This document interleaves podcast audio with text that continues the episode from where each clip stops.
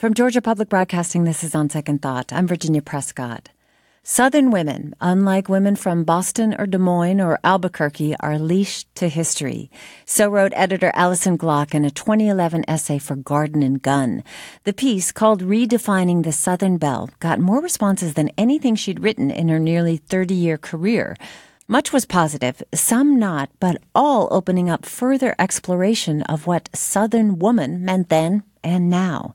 The discussions that followed led to a new book of portraits and interviews with artists, innovators, and entertainers, from Reese Witherspoon to Oprah, from Dolly Parton to Beyonce, along with a number of names you may not know yet and odes to women who made the South the South.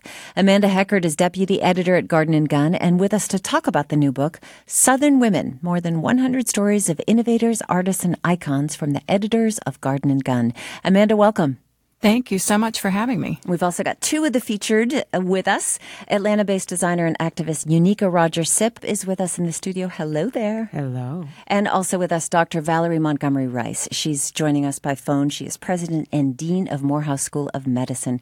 Dr. Montgomery Rice, hello. Hello, how are you all? Very well. I'm, I'm not going to answer for everybody. So, with the debut of this book, Southern Women, Holler Beach Productions created a special little film celebrating iconic Southern women. And here's just a little clip of what a few of the artists had to say. Southern women are resilient. Southern women are strong. Southern women are strong. Strong. Strong. Strong. Strong. Resilient. Strong. Strong. Strong. We aren't the, the dainty little um, Southern belles from years past. Southern women are charming, of course. They're strong. Did I say strong? yeah. well, multiple responses is strong, and and mm-hmm. women are measurably more resilient in the face of adversity than men. I'll mm-hmm. say, according to a 2018 study by Science Daily. So, Amanda, what did you see? Strength that came up over and over again in this film. Did this change that image of the Southern belle that Alison Glock was trying to struggle with in the first place? I think that this whole book was um, an opportunity for us to sort of dispel. I think for you know for a long time anyway, that larger consciousness um, thought of Southern women being synonymous with that sort of moonlight and magnolias myth. Um, I think people in the South knew that wasn't you know uh, didn't get close to describing the um, the women who who live here and you know I think that um, all of these stories do that uh, certainly that's why I wanted to include both Unica and um, Dr. Montgomery Rice in this book because their stories um, inspired me. I think that, you know, we're talking about being open to listening to other people's life experiences. And I really hope that that's what this book does is, is inspires, um, inspires people, makes them think uh, differently about how women have experienced the South. And, um, you know, I think that it's been really interesting to, you know, also a thread through the book. We asked a lot of the women, you know, what does being a Southern woman mean to you? And the range of, of answers and how, you know, the, almost surprising thing was was how even people who sort of struggled with their relationship to the South still wanted to use that word to define themselves, but we're thinking about how can we redefine exactly what it means to be a Southern woman. Um, I think about there was a uh, musician um, in Austin that we interviewed, Gina Chavez, and she talked about how, you know, the the South is so open in a lot of ways. There's open land, there's open skies, open roads. You know, why can't it also mean open minded? And she mm-hmm. talked about how she, you know, sort of um, has gone through her own process of moving past those stereotypes of Southern women to really, you know, wanting to reclaim the word Southern. Well, that's what one thing that comes very clear to me. There's no monolithic Southern woman. There are so many different Southern women, and the, two of the guests that we have here with us today, both featured in the Innovators and Iconoclasts section. So, first, I want to ask both of you, what comes to mind when you think Southern woman? Dr. Montgomery Rice. So, when I think about a Southern woman, I have this uh, mosaic of my mother and my grandmother and my aunts and I see them around the kitchen table and laughing, or I see them in the kitchen and I see them lock arms and they're walking and it's almost uh, girlish in nature. How about for you, Unica? Wow. So I also see when I think of Southern women, I think of grand, you know, grandmothers and mothers and aunties. And for me, the first thing that comes to mind is sort of this juxtaposition. I wrote about it and talked about it in the book between my grandmother and her traditional values, right? And her love for home, the South, like growing up in, you know, rural North Carolina is where I'm from, um, Caswell County outside of Greensboro. Um, but her love of that place and um, everything that came with it, like you know, know, know, learning how to make things from scratch, like biscuits, and the pride in that. And then I also think about my mother, who um, was of the generation that that re- sort of rebelled against against that and wanted to to leave. Um, and and and and she told me the other night, it's like I could have been born anywhere and I would have would have left home. But mm-hmm. she was that she was that spirit of you know wanting to sort of experience something outside of what that small town could offer her um, and was very sort of um, spirited in in discovery and exploration. Um, and so when I think about uh, Southern women, I think about the complexity that that exists between those types of realities and a love for home. Um, and then I also think about generationally the relationship between women and where I fit in between those two. That I'm sort of a bridge. Uh-huh. Um, uh, for still all of us, we we have this love for home. So my mother, even though she would leave and she traveled the world, um, she never gave up home. Yeah. And her love for it. You say she had a lot of fire that she kind did. of pushed her and eccentric. And Amanda, I'm wondering about that. You know, there is a kind of love of eccentric women in the South. what do you think is behind that? you know we're we're not wallflowers that's for sure um, you know I, I, think that that's something that came across um, in a lot of these interviews is that um, Southern women, you know, know know how to comport themselves, but they also know how to to break the rules. You know, I think about my own, um, you know, this this theme of mothers and grandmothers came up time and time again, and I think it is because you know the, there's definitely strong family connections in the South. That sense of place that both of the, these women have have spoken about is is so strongly rooted, and I think about, you know, that sense of place. I'm from the upstate of South Carolina, and um, you know, my my family has been there for generations. Farmers, textile mill workers, and I think about my grandmother who, you know, rolled tires in a, a tire factory, but she always, you know, went home at night and and touched up her hot pink fingernails, and and um, you know, and it wasn't vanity, but it was uh, self-respect. And and um, you know it was an, an, interesting theme that sort of carried uh, throughout the book. Amanda Heckert there editor of a new book from Garden and Gun, Southern Women, more than 100 stories of innovators, artists, and icons. And two of the women featured are with us Atlanta based designer and activist Unica Rogers Sipp, along with Dr. Valerie Montgomery Rice. She is the Dean and President of Morehouse School of Medicine. And we'd love to hear from you as you listen. What Southern women have influenced you, famous or obscure? Let us know in our Facebook group, GPB Radio's On Second Thought. In the front of the book, we have Ashley Jones quoting from Lucille Clifton's I Cannot Talk About the South Without Talking About Black Women. And Dr. Rice, you observed that you were often the only black person or only woman in your career, or even as you were growing up.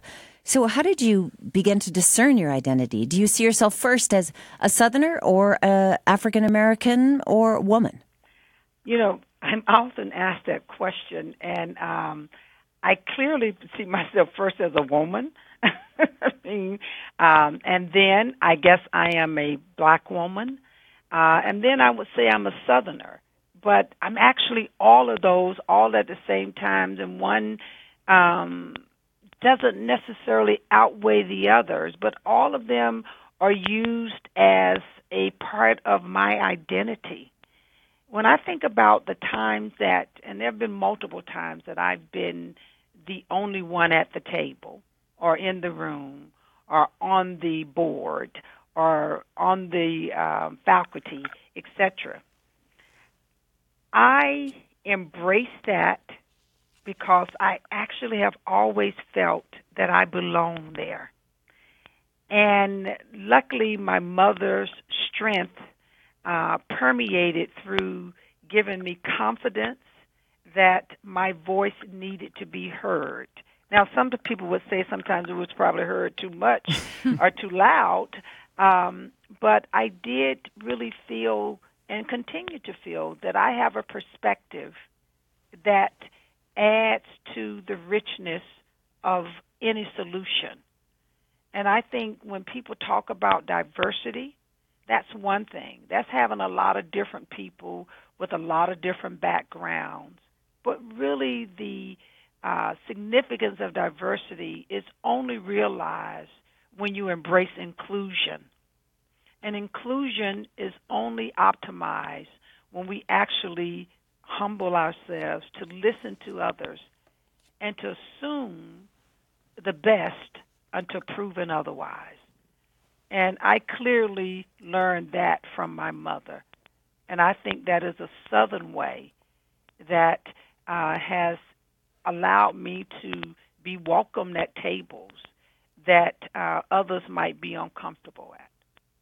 Uh, Unica, I know in your work, you know, working on the South Black Belt region and and founding the Destination Design School.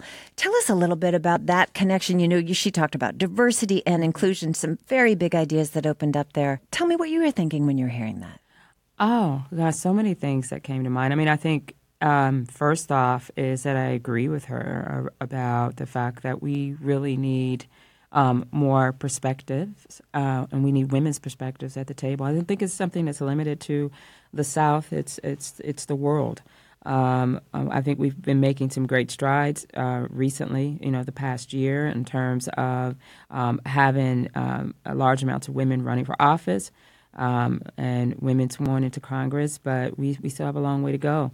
And I think, you know, for me, what I've uh, understood about uh, you know my specific journey and the way that women show up in the Black Belt South and, and, and the Deep South um, and around leadership um, is that there's this sort of misconception that particularly Southern women, but but women in general are are not equipped or don't have the competency to to lead in in particular industries. And so, for a prime example of that was in 2010 when we, when we were working in um, around the Wilcox County in Selma, Alabama, and we were working with farmers, and it was um, really clear that that we had an opportunity to sort of delve into renewable energy and provide a solution to farmers, women farmers particularly, um, who who were taking leadership roles to understand how they could uh, more effectively manage their their natural resources, i.e., their farms, um, and develop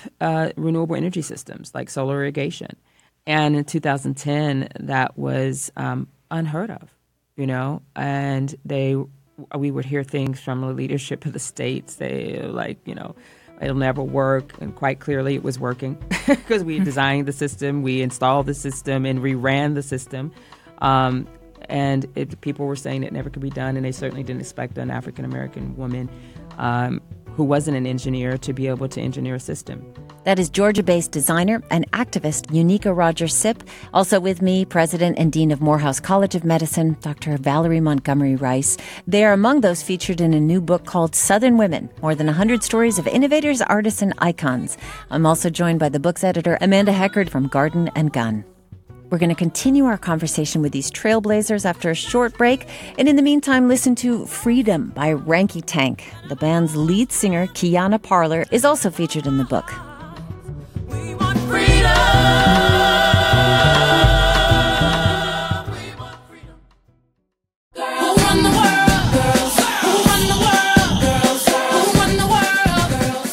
We're back with On Second Thought from GPB. I'm Virginia Prescott. You're listening to the Southern Lady and global music icon Beyonce.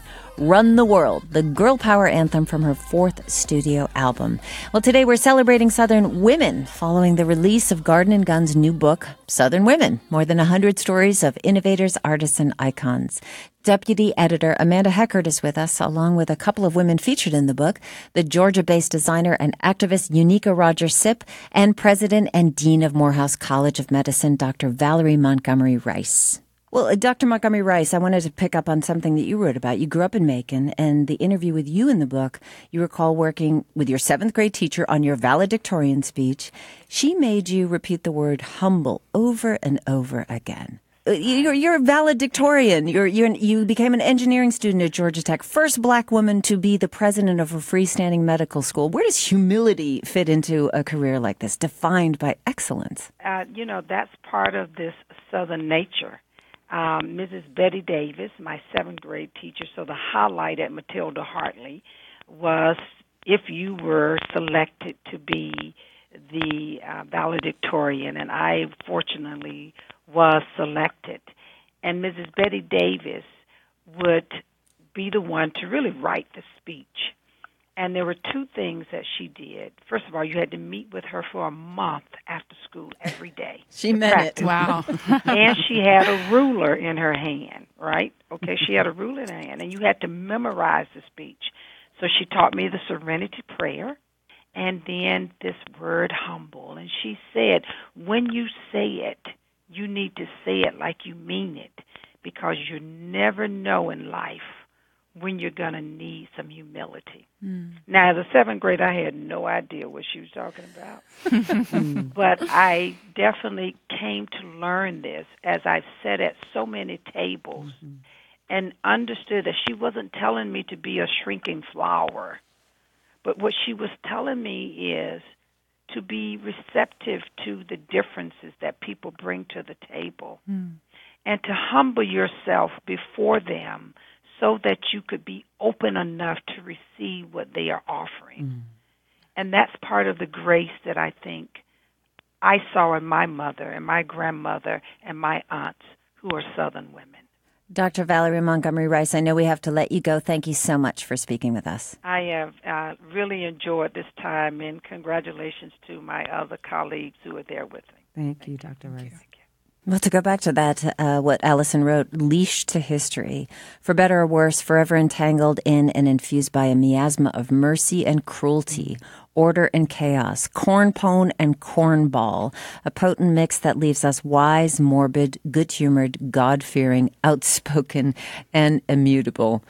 Just saying so much there. But it, uh, it, I'm thinking, Amanda, for you, Unica just talked about making great strides on one hand, and you have people like Reese Witherspoon who saw that there were no more roles for women, so she started her own production company. You know, uh, Oprah, obviously a world unto her own uh, in terms of power of of making change.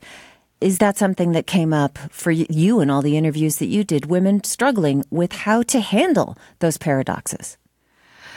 You know, I, I, don't know if struggling is quite right, rather rather than maybe determined to. I mean, certainly, uh, you know, going back to Dr. Montgomery Rice, that was, I think she has a really inspiring story and has been so groundbreaking and, and barrier shattering in a lot of ways. And one of the things that she said in her interview, um, she says it does matter what you do when you sit in the seat. If not you, then who?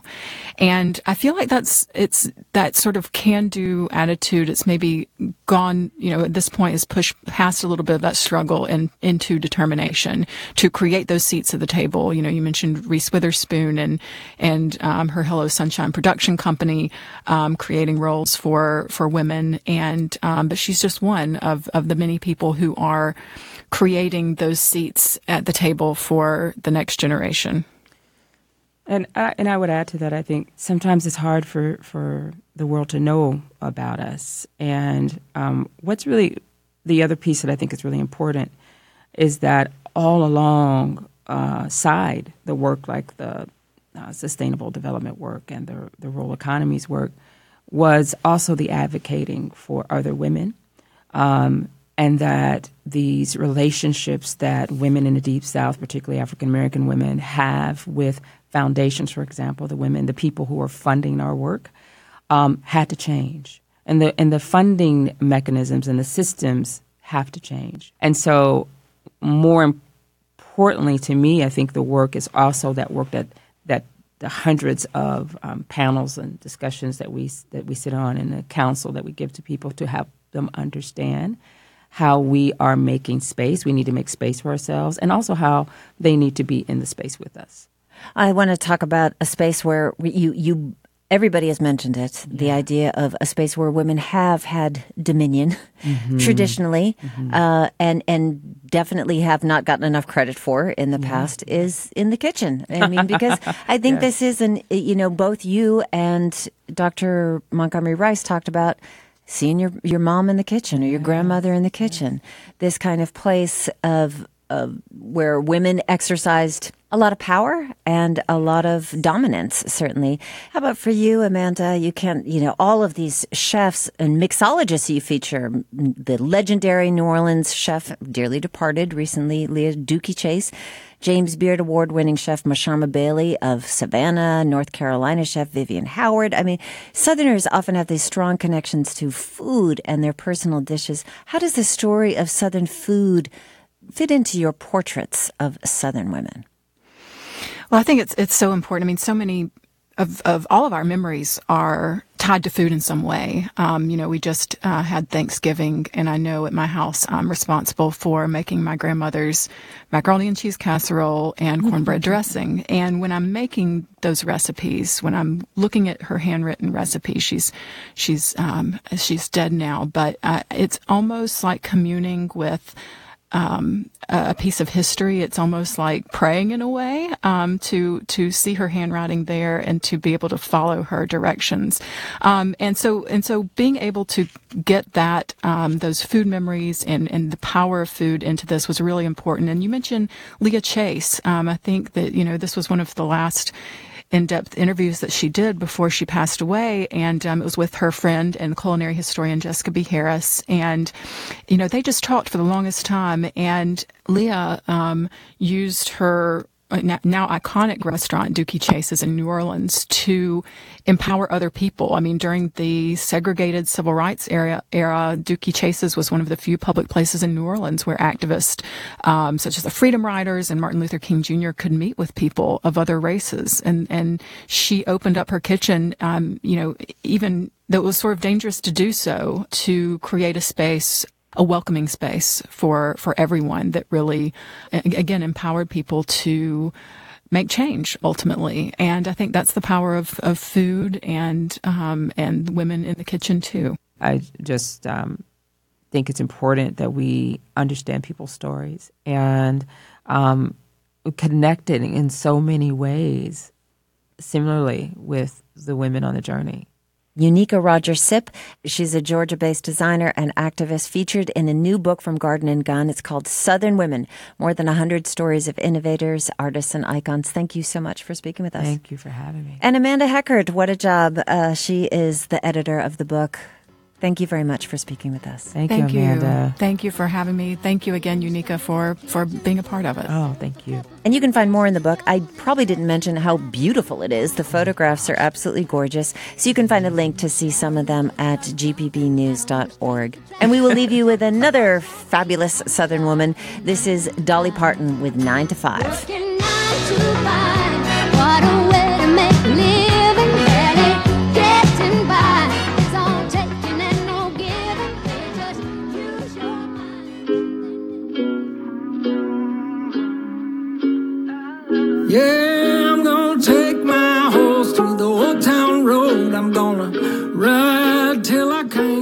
Does this song sound familiar? That is probably because it spent a record 19 weeks at number one on the Billboard Hot 100 chart. And now Lil Nas X's Old Town Road holds the title of the longest running number one single in the chart's history. Riding on a horse, you can whip your Porsche. I've been in the valley, you ain't been up off that porch now. Can't nobody tell me nothing. It's symbolic in a way of the year in music, an array of new voices and up and comers throwing music industry standards out the window. Whether it's Lizzo's love of the flute or Lil Nas X's combo of country and trap music, the new age of music seems to be twisting, bending, and reimagining the boundaries of popular music. Atlanta's own Paste magazine released its 50 best albums of 2019 list earlier this month with plenty of genre bending and diverse acts reflecting shifts in taste. Josh Jackson is co founder and editor in chief of Paste Magazine. Ellen Johnson is assistant music editor. They're in the studio to hit some of the key choices on their list. Welcome back, Josh. Oh, thank you so much. And Ellen, welcome to the program. Thank you for having me. All right, so we're not going to hit all 50 albums, definitely, but let's cover some of the highlights. The artist who ended Lil Nas X's streak as number one, Billie Eilish. That was with her single Bad Guy. Let's hear just a little bit of that. So you're a tough guy, like you really rough guy. Just can't get enough guy, just always so puff guy. I'm that bad type, make your mama sad type, make your girlfriend mad type, might seduce your dad type.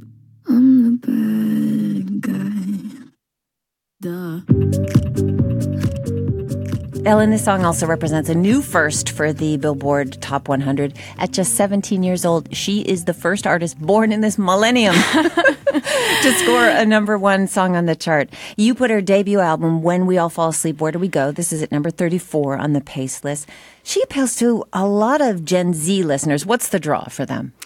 Uh, she really kind of represents the Gen Z anxiety that a lot of people in that generation feel right now. Her music is very scary and dark, which is a new thing for the pop charts. Definitely, it's not like love songs on Ariana Grande's album. It's not the positive, you know, uh, self love on Lizzo's album. It's something a lot darker and kind of brooding under the surface. Um, I think she taps into a lot of the just the kind of angst that Gen Z feels. Josh, at number 31, we have indie folk band Bon Iver. Their debut album called For Emma Forever Ago was released more than a decade ago. So the 2019 release, this is called I, comma I. Let's hear a song from that. This is Hey Ma. You talk your money up it's living in a.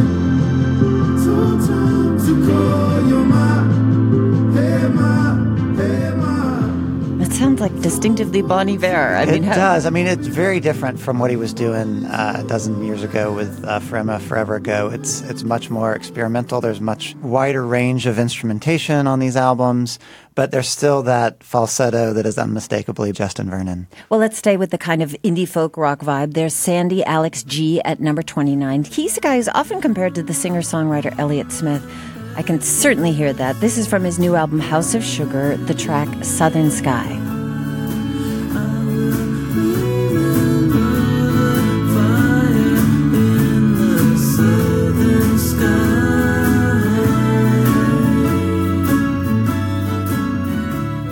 We're all swaying here. Studio.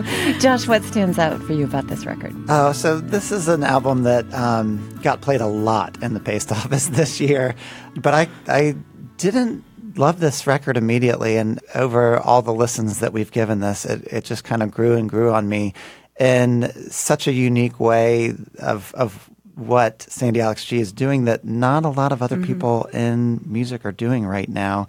It's quiet pop, I guess I would call it more than anything, it, it- which is kind of sneaky how these melodies just stick in your head. It grows on you for sure.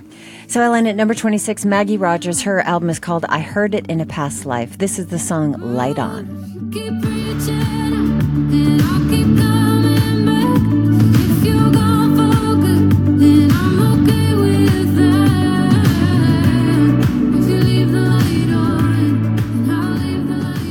More of a traditional pop voice. In fact, uh, you call Maggie Rogers the exemplary model of a modern pop star. Why?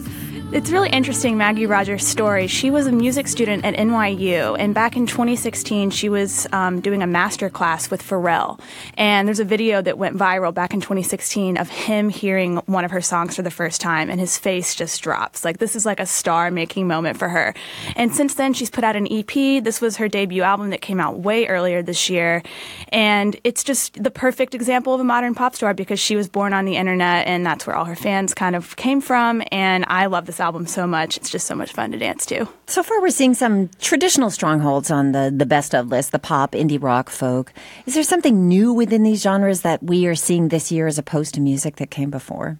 I think you're seeing a lot more blending of genres. Um, I, I think a lot of these albums on here are harder to peg in a single genre. The ability for artists to kind of toss those constraints aside and just say, "This is this is who I am." All right, so let's go with another, I think, genre bender in many ways. At number 25, Solange's album, When I Get Home. This is the, you really liked, Ellen, the song Almeda. Let's hear a bit of that.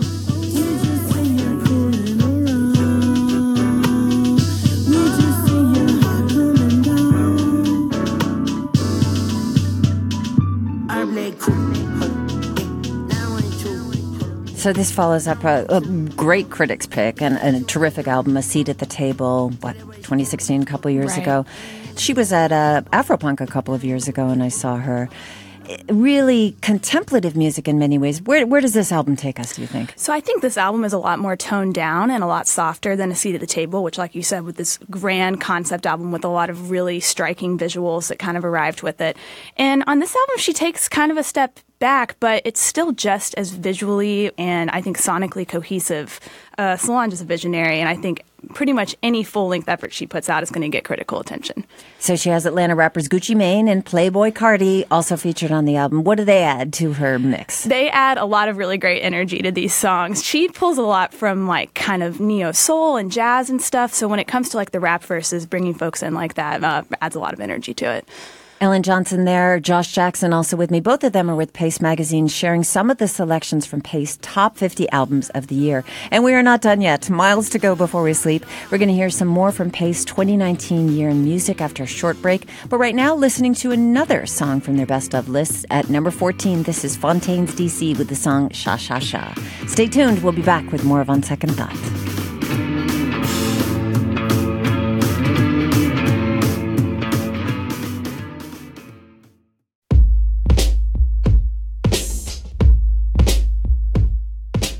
We are back with On Second Thought from GPB. I'm Virginia Prescott. It is the end of the year, and that means best of lists getting released left and right.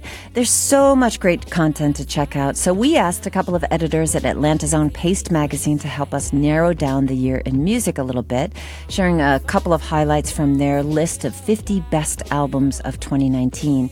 And you can find a link to look at it yourself at gpbnews.org. There's also a Spotify playlist, so you can listen and get your dose of some new music that you may not have heard this year. Like the one you're hearing now, this is the song Eartha, Jamila Woods. It's off her album Legacy Legacy, falling at number 30 on their list.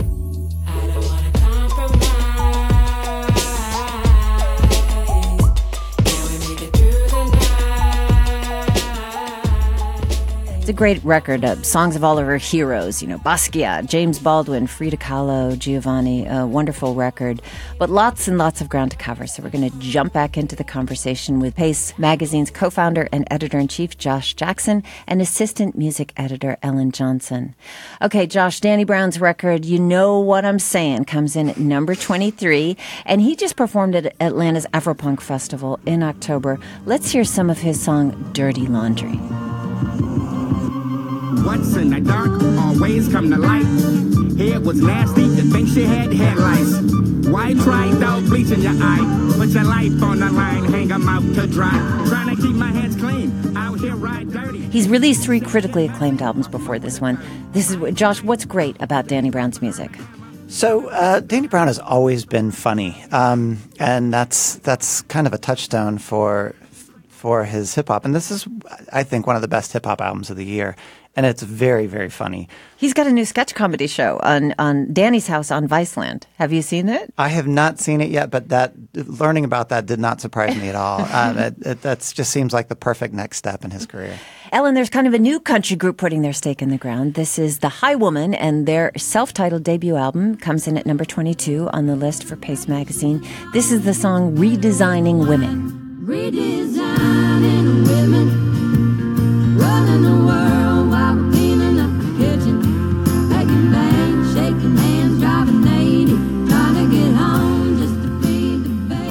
They made a big splash appearing live at Newport with Dolly Parton at the Newport Folk Festival. Who are they, by the way? So, the Highwomen are one of my favorite uh, musical events to happen in 2019. They are a country supergroup bringing together four women from kind of four different corners of the country Americana world. You have Maren Morris, who's a huge country pop star. You have Brandi Carlile, who's an Americana folk singer that we at Paste have loved for a long time. And you have Amanda Shires, who is an Americana and fiddle player. And then you have Natalie Hemby, who's a songwriter who's written hits for Miranda Lambert and Kacey Musgraves and songwriters like that. And they came together and made a country super group. They were so tired of women not getting uh, airplay on country radio. They were just sick of all the, the stuff that goes down in Nashville. Um, and they decided to do something about it. And they put out one of the best, not just country albums of the year, but one of the best albums of Well, the year. they do also tackle some big issues on the album, especially coming from the perspective of women in country music.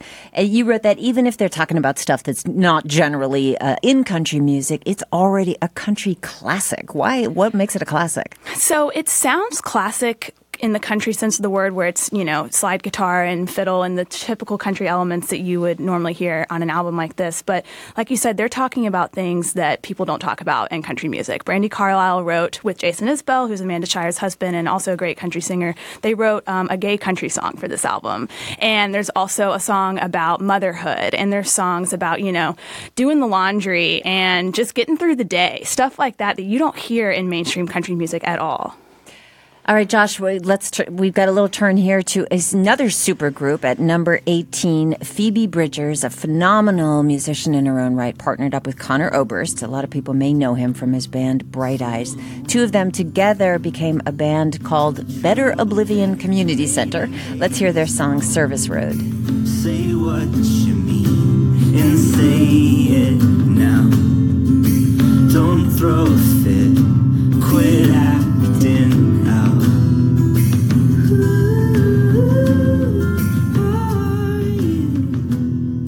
Two musicians at really different points in their careers. Oberst having been in the game for a long time, Bridgers getting her start in the last couple years. What worked for you on this record? Well, I think separately, these are two brilliant songwriters. Um, uh, they've both appeared on our list before. Um, uh, Conor Oberst years and years ago, Phoebe Bridgers, I believe, last year. Um, and and together, their voices meld beautifully. But I think more than that, their songwriting and, and the, the way that they can just cut to the heart of whatever they're writing about. Um, and it's it's an emotional album. It's a beautiful album. It is an album that um, I could just listen to over and over again. Phoebe Bridgers, by the way, set to perform at Shaky Knees in 2020, so people can see her live. Ellen at number 17, Tyler the Creator with his album Igor. Let's hear some of the song I Think.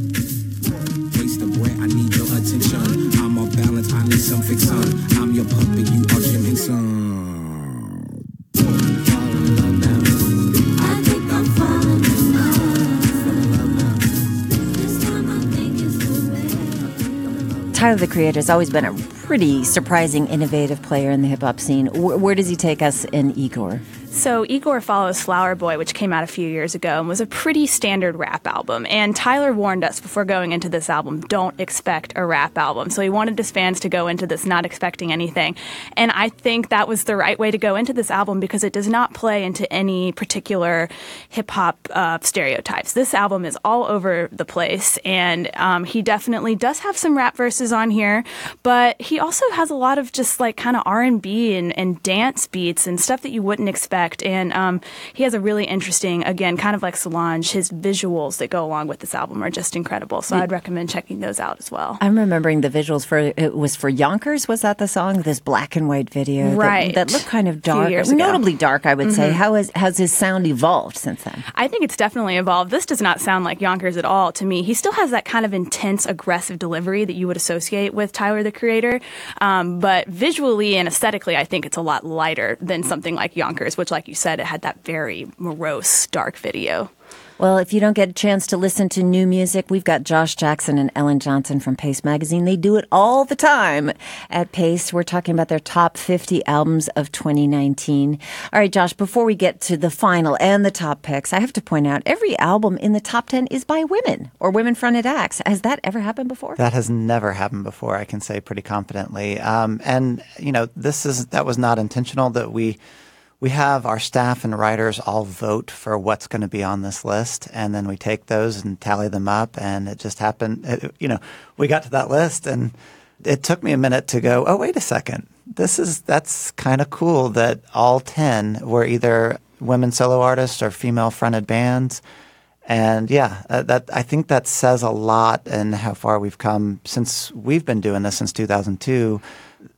You still look at some genres, you still look at the radio, you still look at several places where there is not nearly enough representation. But when it comes to um, critically acclaimed albums, there's just a lot of stuff happening that's exciting. Yeah, so there's always a difference between the critics and sales, or often a difference. But so many women have made their mark this year. One here in Atlanta, coming in at number 10, Atlanta musician Faye Webster. We did speak with her back in September before her set at Music Midtown. Let's hear just a, a terrific song from her 2019 album, Atlanta Millionaires Club. This is her song, room temperature.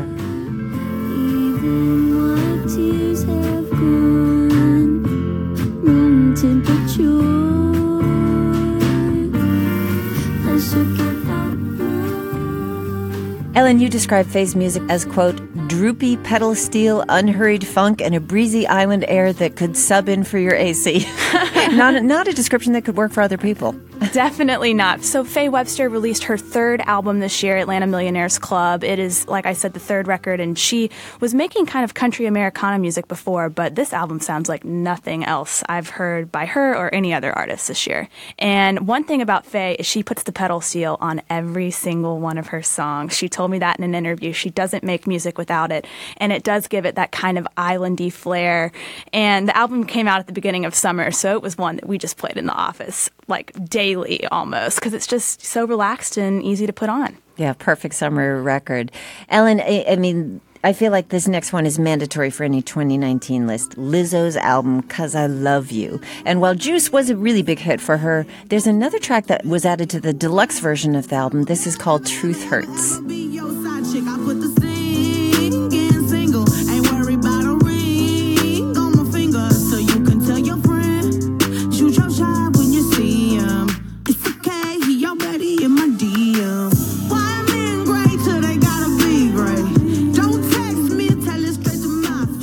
So this song was originally released in 2017, but really blew up this year, along with the musician herself. Why do you think this was Lizzo's year, 2019? Well, it's been really great. I, I think the Lizzo story is definitely my favorite story in music this year because, like you said, Truth Hurts came out a few years ago. Lizzo's been making music for years now, and people in the critics, critical circles have been paying attention to it. But this year, I think, was the year that we needed Lizzo. We needed that kind of uninhibited, positive energy. And we saw her live show back in Austin um, earlier this year at South by Southwest, and it felt like a star making moment for her. She, her live shows are so joyous and so incredible.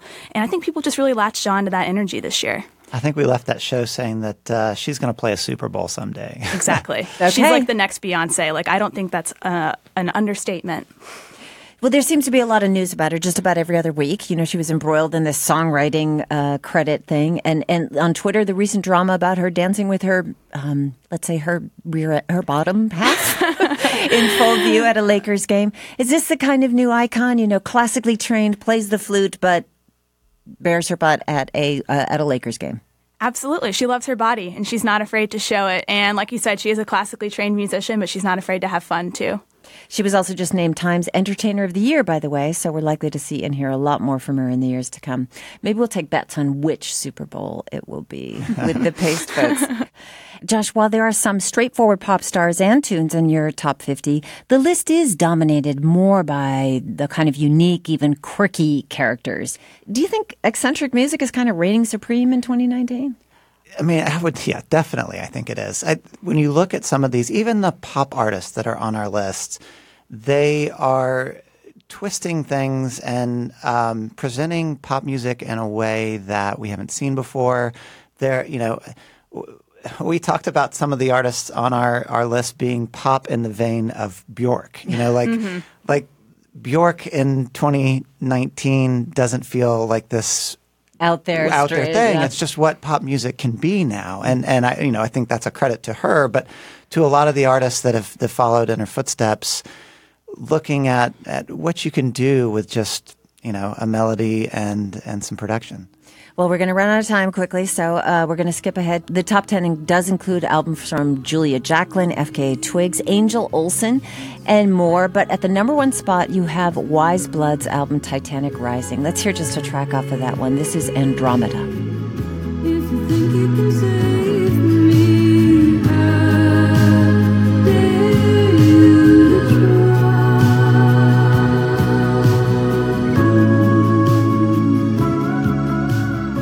This is the work of musician Natalie Mering, who goes by the name of Weyes Blood, like the Flannery O'Connor novel, by the way. We should note for our Georgia readers and audience.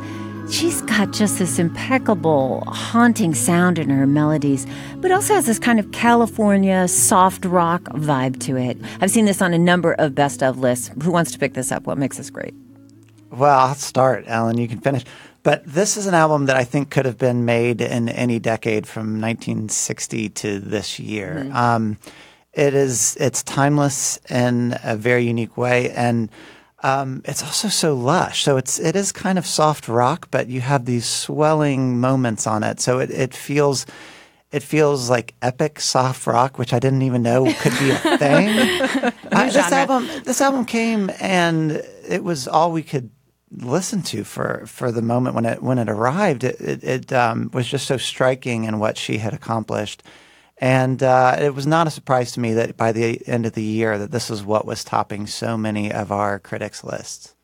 Yeah, this this album stayed in rotation all year long, and you mentioned kind of the California soft rock thing, and I think that's interesting because there's been a huge reemergence of kind of that Laurel Canyon soft rock sound this year. We've heard it in artists like Jenny Lewis and Molly Tuttle, um, and especially Weyes Blood.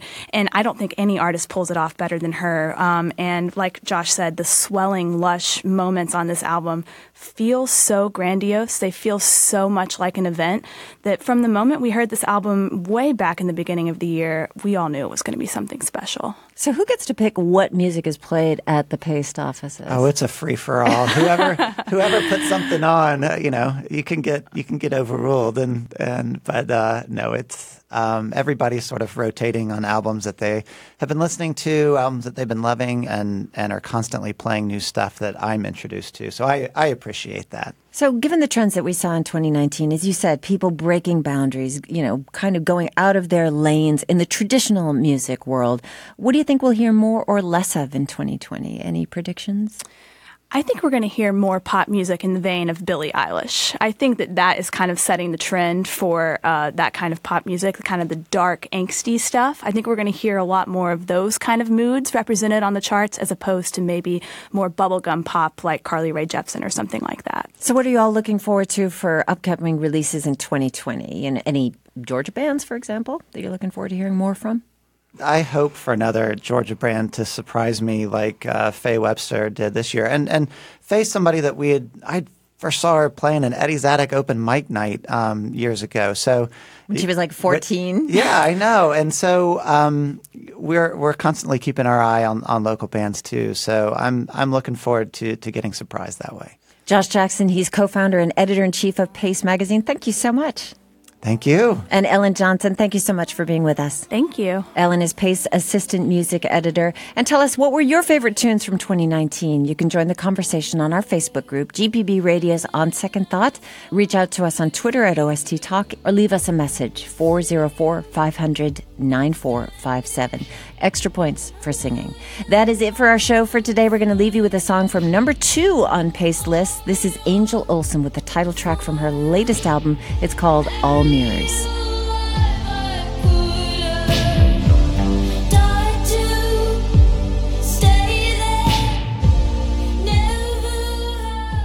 And again, you can find a full list of Paste Magazine's 2019. They write about all of these records. There are samples that you can listen to, and there's a Spotify playlist. There's a link to that at gpbnews.org. On Second Thought is produced by Amelia Brock, LaRaven Taylor, Priya Mahadevan, and Jake Troyer. Our engineer today is Alex Word. Our interns are Alexis Thomason and Jessica Lowell. Mary Lynn Ryan is executive producer. Thanks for listening to On Second Thought. I'm Virginia Prescott.